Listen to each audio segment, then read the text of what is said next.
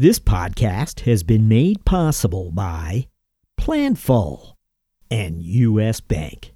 Hello, this is Jennifer Lew, CFO of Aduro Biotech, and you're listening to the CFO Thought Leader podcast. This is episode 551. We've had to adapt some of those supplemental metrics to fit our business, and so I've spent a lot of time thinking about how to make sure the integrity of those metrics is very high. And you could actually have the right data, but if you're uh, converting that data into metrics, supplemental metrics in the wrong way, can end up with radically different decisions.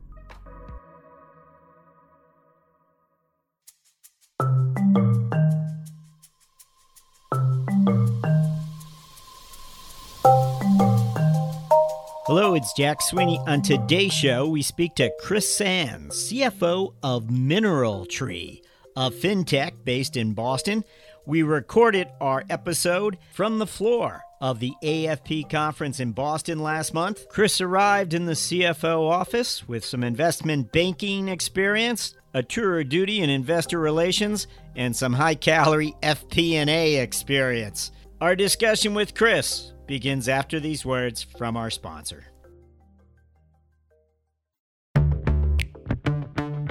In an ever changing world, it can be tough to keep up with the latest FP&A trends and innovations that keep you ahead of the game. Luckily, there's a podcast for that.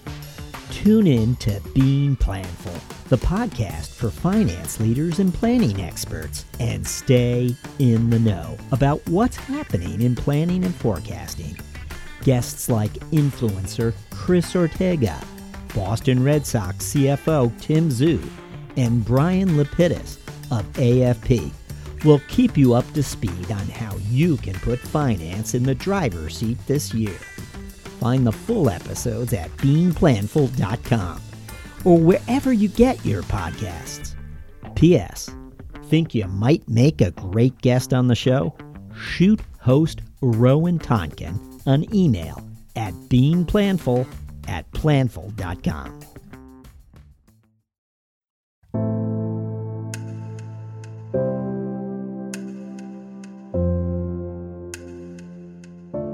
So, hello, we're speaking with Chris Sands, CFO of MineralTree Incorporated. Chris, welcome. Thanks, Jack. Thanks for having me.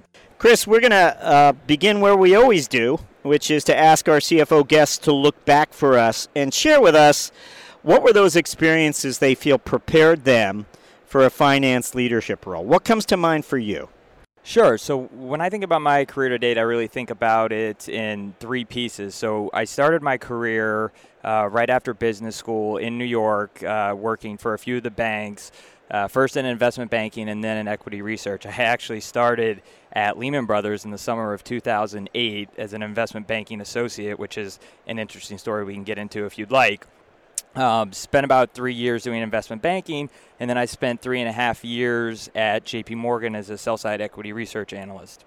And so I started my career uh, in on Wall Street, and what I really liked about that is it was a fantastic uh, place to be to see the macro implications of finance. So when you're thinking about valuing firms and doing M&A transactions, raising capital, thinking about the relative value of public equities, you really get to see the synthesis of all things finance within a corporation. And so that was just a fantastic place to be in my career. But as I got uh, towards the end of my time in, in New York, I really realized that I wanted to go more down the CFO path. And while I had uh, what I thought was this great top down strategic finance skill set, I really realized I knew nothing about running a finance function. And so I set out to go work uh, in industry at companies in the various disciplines that report to a CFO so I could get that firsthand experience doing things like FP&A, accounting, investor relations, treasury. And so the next phase of my career, I, I moved uh, back to Boston. I grew up in Massachusetts originally, so I was happy to come home. Uh, in my first job, I was working for a small publicly traded energy technology company running investor relations and treasury, uh, which was a fantastic experience, great way to leverage the skill set I picked up as a sell side research analyst and apply that within a company uh, working with the analysts that, that, covered the business as well as the company's investors. Uh, that was a fantastic experience. That company ended up being acquired, and so presented an opportunity for me with the investor relations function going away to look for a different opportunity. What I didn't necessarily appreciate when I was on Wall Street was really the importance of the FP&A function within a company. And so I was uh, seeking out opportunities at that point to get that FP&A experience because it became very apparent to me in the the IR job that I really needed to master that skill set if I was going to be a CFO one day. And so I was able to uh, take an FP&A position at a, a, a, mid-sized public healthcare company that had just gone public. It was a hybrid investor relations and FP&A role which was another great fit because it allowed me to leverage what I learned doing IR, which was a function that I really enjoyed, uh, but also pick up the FP&A skill set that I, I, I, desired to get. And so I, I, went to that company. It was actually subsequently acquired shortly after I joined by Thermo Fisher Scientific, which is a roughly Fortune 100 global company with $25 billion of revenue and 80,000 employees that ended up being a fantastic experience because when you think about the benefits of being at such a large corporation, they can be fantastic places to uh, learn uh, how these functions are are executed at scale and with uh, a lot of rigor and discipline. So I spent two years doing that, which is leads me to the kind of third phase of my career where I am now, which is MineralTree. I a, a colleague that I had worked with in a, at a previous job had come over to MineralTree to be the uh, chief operating officer. He's now our CEO, and so he reached out to me about the CFO opening. And so when I said earlier about thinking about my career in three different phases and, and, being the important phases, the third one actually ends up being getting your first CFO gig, right? I had previously, when, once I knew that I aspired to be a CFO, I would always look at CFO uh, job descriptions, job recs to understand what the skill sets were that people uh, desired for that role. And inevitably, they always wanted someone with CFO experience, as if people are just born with this experience. So for me, it was really important to get that first time CFO experience. And so when I had the opportunity to do that uh, in an exciting business, which I'm sure we'll talk more about, but with someone I had worked with in the past and trusted, it was a, a no brainer and, and, an excellent opportunity for me to, to jump over and take this role. Wow. Uh, sounds like an exciting path uh, to the CFO office, and that last chapter is uh, particularly interesting. We want to uh, maybe circle back on, with you on some of the information you shared, but right now we want to find out about MineralTree. Tell us about this company, maybe the opportunity that you saw. Uh, and uh, what are, what are the competitive offerings? What what sets it apart in the marketplace today? Sure. So I, I, I, mentioned why MineralTree was a compelling opportunity to me, opportunity to me for professional reasons. Uh, it was also a very compelling opportunity to me, to me for biz, for the business reason. So MineralTree is a uh, Cambridge, Massachusetts based fintech company that actually sells into the finance functions of middle market businesses. So, as a finance practitioner, I could appreciate uh, the demand for the product that the company was selling. And specifically, that product is accounts payable automation. So, uh, many folks listening may have a growing awareness of this category because it really has become more prevalent just in in the last few years. And so, what it, for those that aren't familiar, what accounts payable automation means is we offer a, a software platform that helps businesses manage and execute their payments to their vendors. So it's a soup to nuts process from uh, invoice capture on the front end through a software tool that manages the workflow around invoice capture, invoice management, invoice approval, and then executes the payments on the back end. So as I mentioned earlier, someone who sits in the finance function and is witnessing firsthand the digitization of the finance function within companies, the value proposition resonated with me immediately. So the opportunity to uh, get my first CFO gig, uh, as well as at a company where, in addition to working in the finance function, I can have input into the product and really understand the market, was uh, just an incredible opportunity for me. You explained how your uh, associate had become uh, chief operating officer and then the CEO, and then you joined the organization. And curious what maybe your priorities were when you arrived. Was there, uh, did you want to reorganize finance? Did you want to make certain key hires? Uh, did you like what was in place, but maybe needed to do things a little differently? What what did you do and again, you've only been there, I guess it's 12 months. We're rounding the corner on a year. Uh, but what would you tell us? Yeah, just over a year. So the short answer is a lot, and, and some of that, or, or, most of it, is a reflection of where the business was. So the company's been around nine years, but really, I would say started to gain traction with product market fit uh, about three years ago. And so if you think about the typical uh,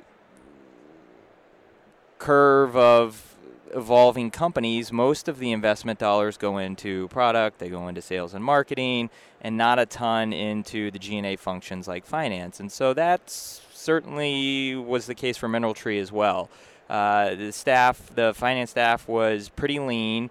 We had done everything very manually, and I would say most of the finance function revolved around the, the, kind of core accounting aspects of the finance function, which I think everyone can appreciate is is not the entire value that the finance function can bring to the organization. So, at a high level, when I looked at what the finance function was doing when I arrived and what I would like it to do in the future state, I characterize it as going from just kind of closing the books and doing the core accounting, the so called, I had a boss who would call it kind of keeping the score, which I thought was a great analogy to uh, making the finance function more uh, influential in how the company makes business decisions. And so I know this is a very popular talk, topic amongst finance professionals today, but it's how do you go from just keeping the score to adding value and, and driving good business decisions. And so that's what we're doing. And we can get into some of the ways we're doing that, but it, it has a lot to do around metrics and data and being able to provide that to folks across the organization so that we are making informed decisions that make sense for creating value uh, in the business. Is it? Uh, were you able to make uh, FP&A uh, a priority in an organization this size? Sometimes it can't get all the resources. Sometimes it's uh, uh, you know, just a single individual. what what is uh, the FP&A function? Yeah, so given your background, yeah, I so I would say it's a priority. Uh, it's one person. Uh, he's also the CFO. um, so we haven't yet uh, hired a, a, dedicated FP&A person, but I would say that's uh, on the roadmap for for the very near term. But really, as I've spent my time, and, and, we can talk about some of the things we've done in the last year, including we, we raised a nice Series C with a, a new partner in Boston, Great Hill Partners, who we're thrilled about.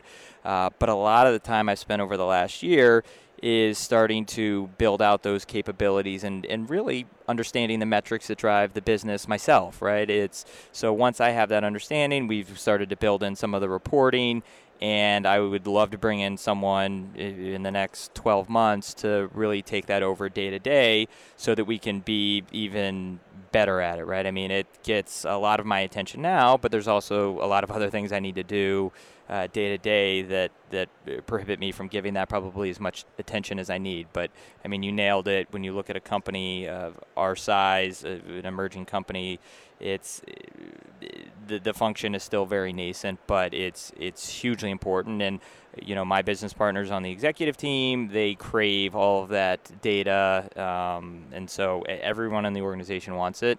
And it's just a matter of uh, continuing to to scale those capabilities. What about um, your your top of mind metrics? What, what then are those those day to day metrics that you're paying very close attention to? So the metrics that are important to me are a lot of the ones that I'm sure most people look at, which are your typical income statement, balance sheet metrics. Uh, in addition to looking at absolute metrics, I'm always very interested in the relative metrics. How do they compare to budget? How do they compare to forecast? Why are they different? That's not only informative to me from a learning perspective as I build forecasts and build budgets, uh, but it's also very helpful for others in the business that they learn from that as well. What's maybe a little more unique to our business is our platform uh, has a SaaS or software as a service component to it.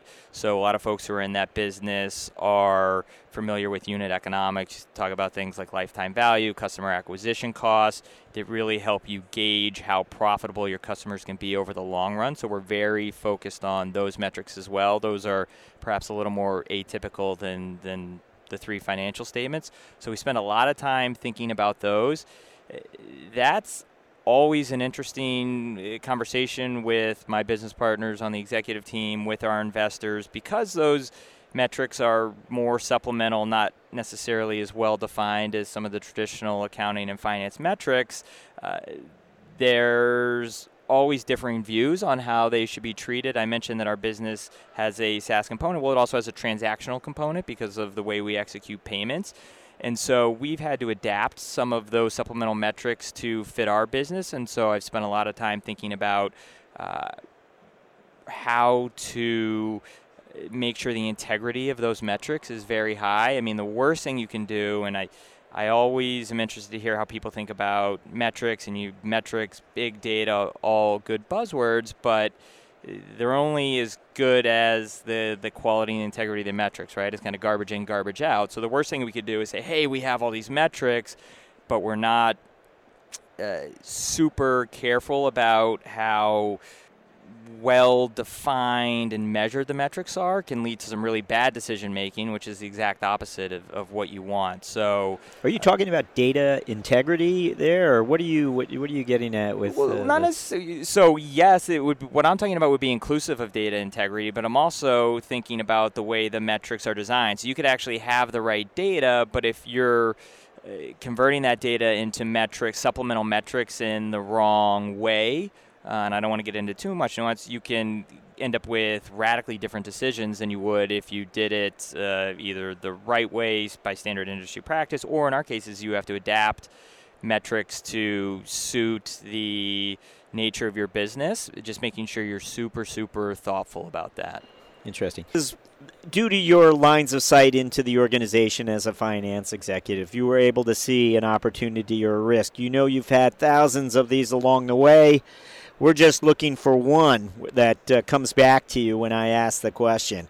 Tell us about a finance strategic moment. Sure. The one that uh, immediately comes to mind was actually at the first job I took after I left JP Morgan. So when I transitioned from uh, Wall Street into industry and was running investor relations uh, for the company EnerNOC, we the com- the business had evolved over time, uh, but the company's reporting had not. And I could tell from my seat in investor relations that investors were having a hard time understanding the performance of the business because the reporting hadn't caught up. So I actually had the opportunity, uh, which is credit to my boss because he empowered me to do this, but to lead a, an initiative inside the business to uh, redesign the reporting of the business and actually create segment reporting.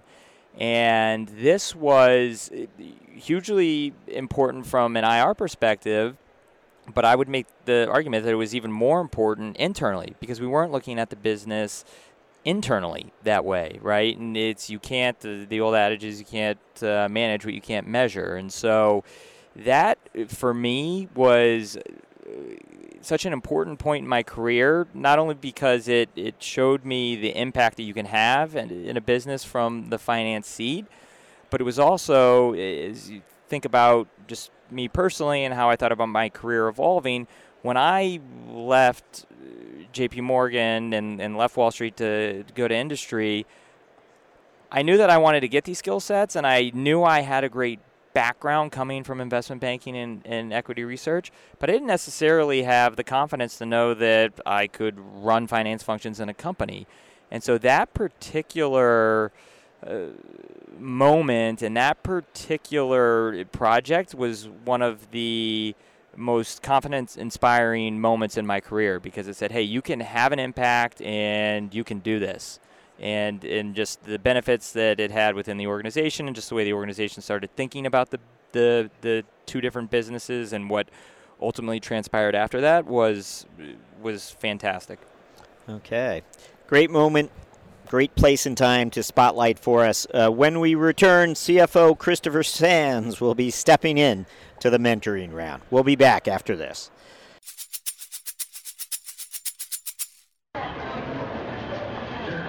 Hey, it's Jack Sweeney, and we're attending Sage Intacct Advantage Conference in Las Vegas this month. We've caught up with Pavan Makhija, CFO of Possible Health Pavan has agreed to answer three quick questions for us, and then we'll return to our CFO interview. Pavan, look forward for us.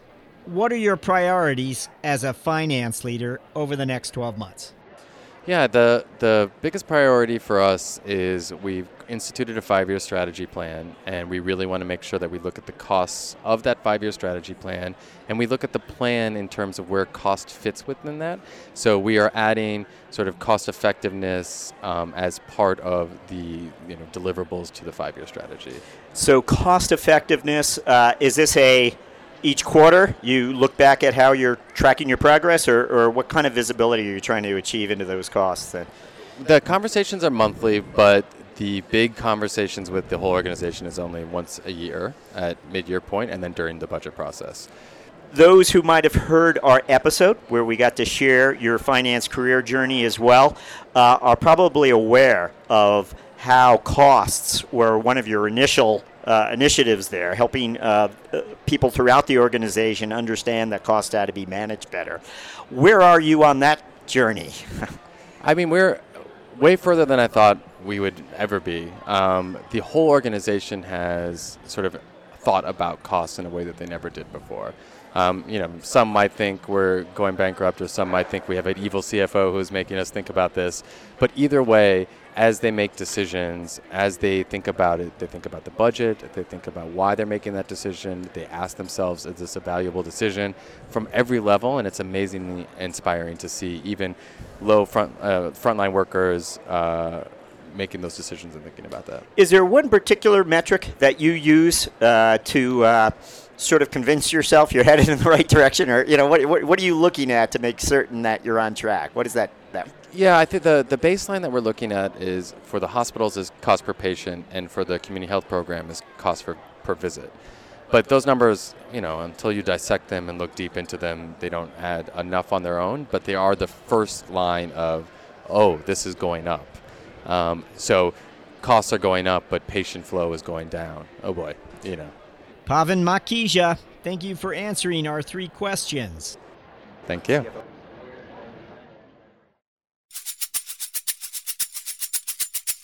The business landscape is changing quickly.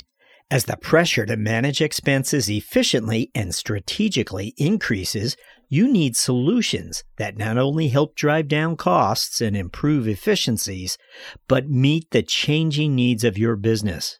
At US Bank, we can help. We'll work with you to uncover your specific payment challenges and bring you proactive and innovative solutions and strategies that help you meet the financial goals of your organization.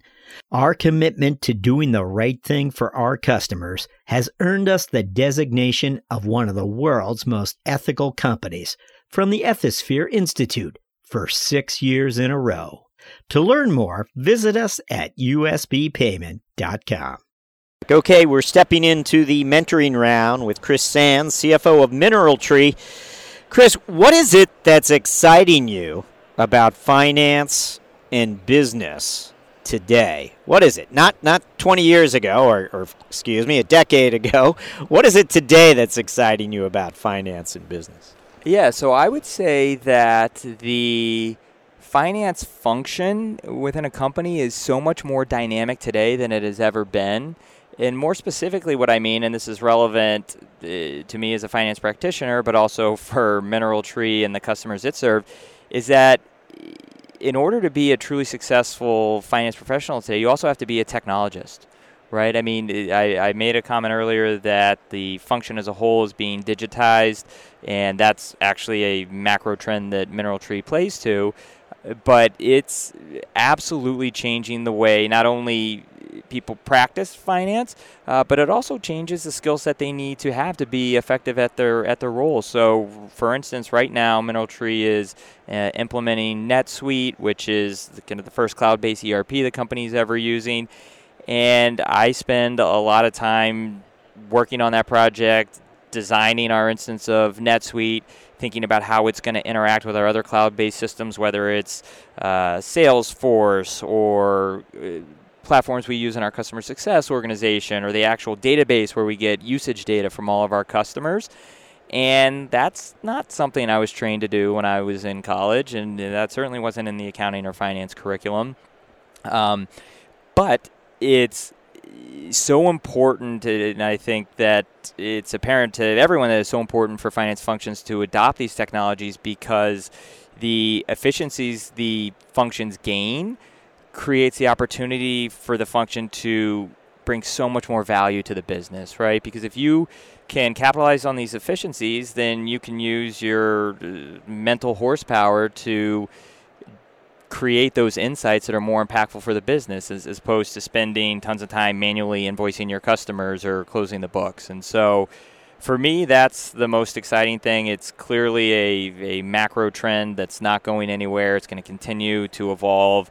I would say we're still in the very early innings of that. I mean, when I think about the mineral, the market opportunity for MineralTree, I mean, the first step a lot of companies take in this digitization journey is implementing the cloud-based ERP just like we are now. And then once you do that, there are so many applications like MineralTree that plug in to these ERP systems. And so as I think about the my technology wish list over the next uh, two years, I already have uh, a handful of other applications that I'd like to go explore and potentially add on to to NetSuite in order to create more efficiencies with the team and allow us to do more and bring more value to the organization. Earlier, you uh, explained how you arrived really at MineralTree. I want to take you uh, back there now and ask what is that piece of advice that first week on the job, the first month on the job, that you, if you could go back in time and whisper in your own ear, what would be the advice you give yourself? And again, this is a question we ask all our finance leaders about that first time they stepped into that role. There had to be something uh, that surprised them, something they were a little like, "Oh gosh, wish I knew that." What anything come to mind when we ask that question? Uh, yeah, the, so there's a lot that I that I wish I knew, and probably there's a lot that uh, I'm going to continue to wish I knew as I, I continue to go down this journey.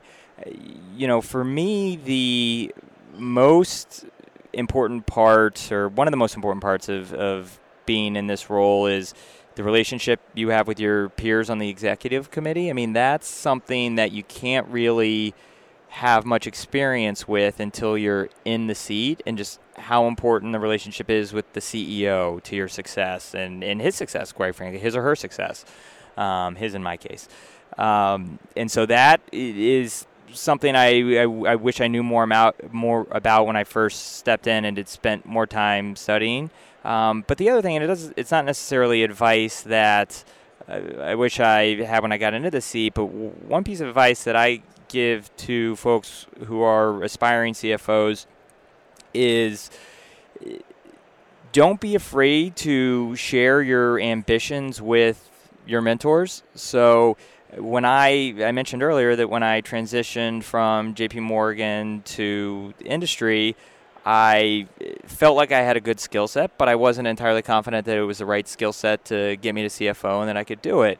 Um, but as I started to build that confidence, I became more comfortable sharing my aspirations with my boss, who was a long-time public company CFO of very uh, many very familiar brands and just letting people know what your aspirations are they're not mind readers eh, but when they know and if it's if you've read the relationship right and they're a true mentor uh, they will enable you on that journey. And that is, is i just when i think about uh, where i am now and, and how i got there that's probably the single most important thing.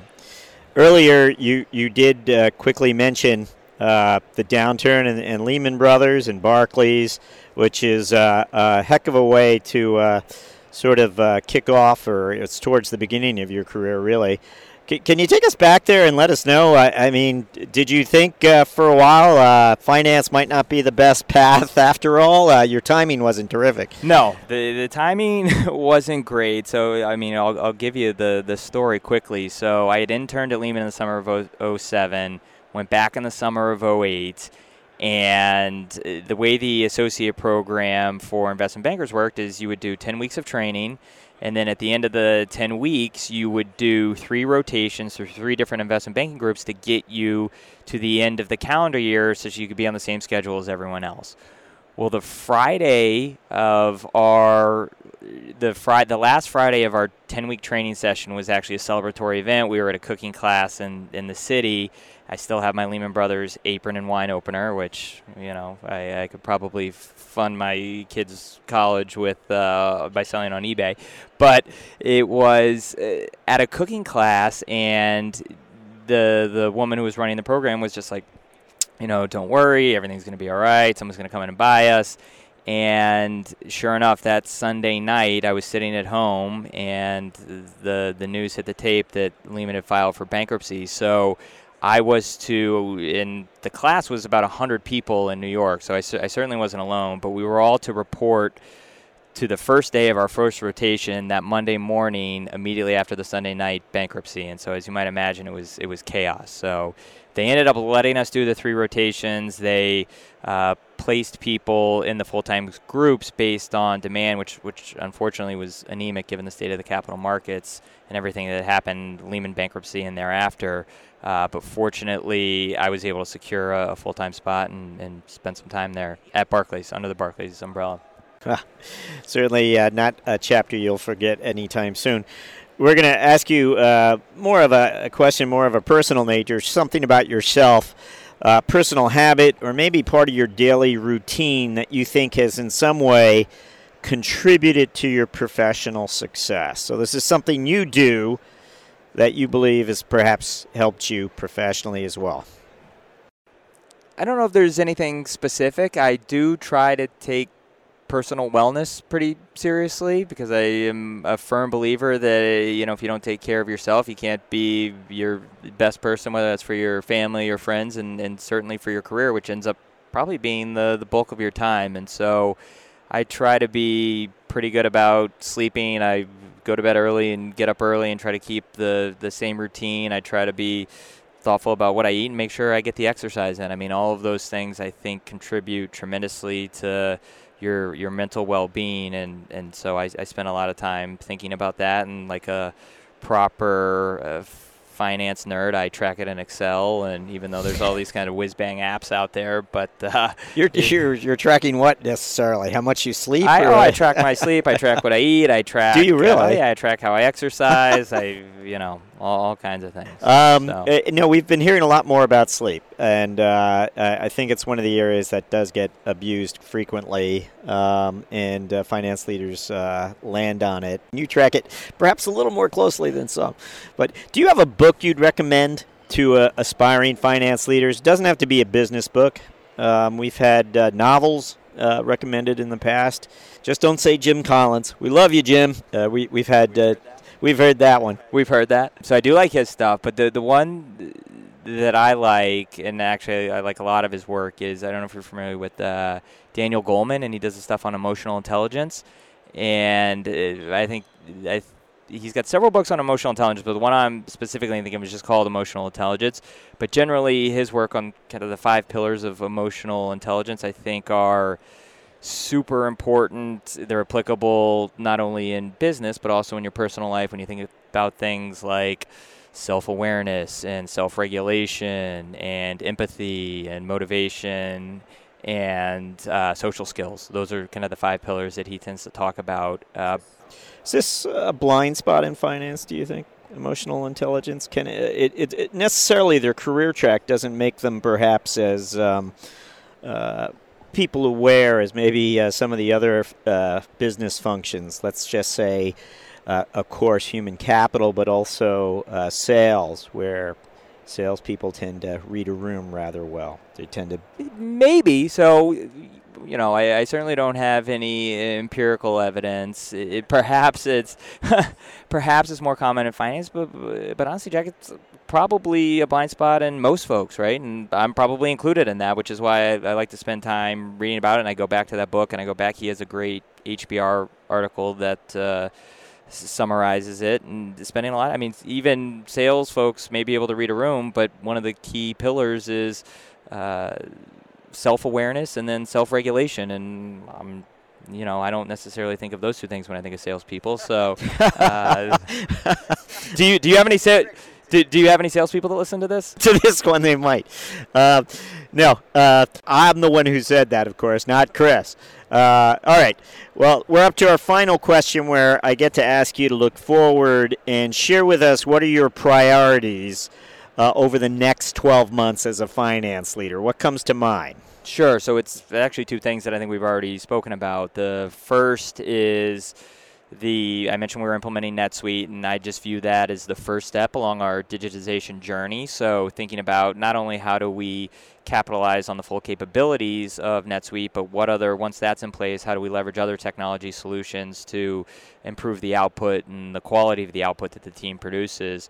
Uh, but very much related to that is if you're gaining those efficiencies, we talked about really stepping up our FP&A capabilities and using those to influence a business in a positive way. So those will certainly be the themes in 2020 and, and likely thereafter as well. Chris Sands, thank you for joining us on CFO Thought Leader. Thanks, Jack.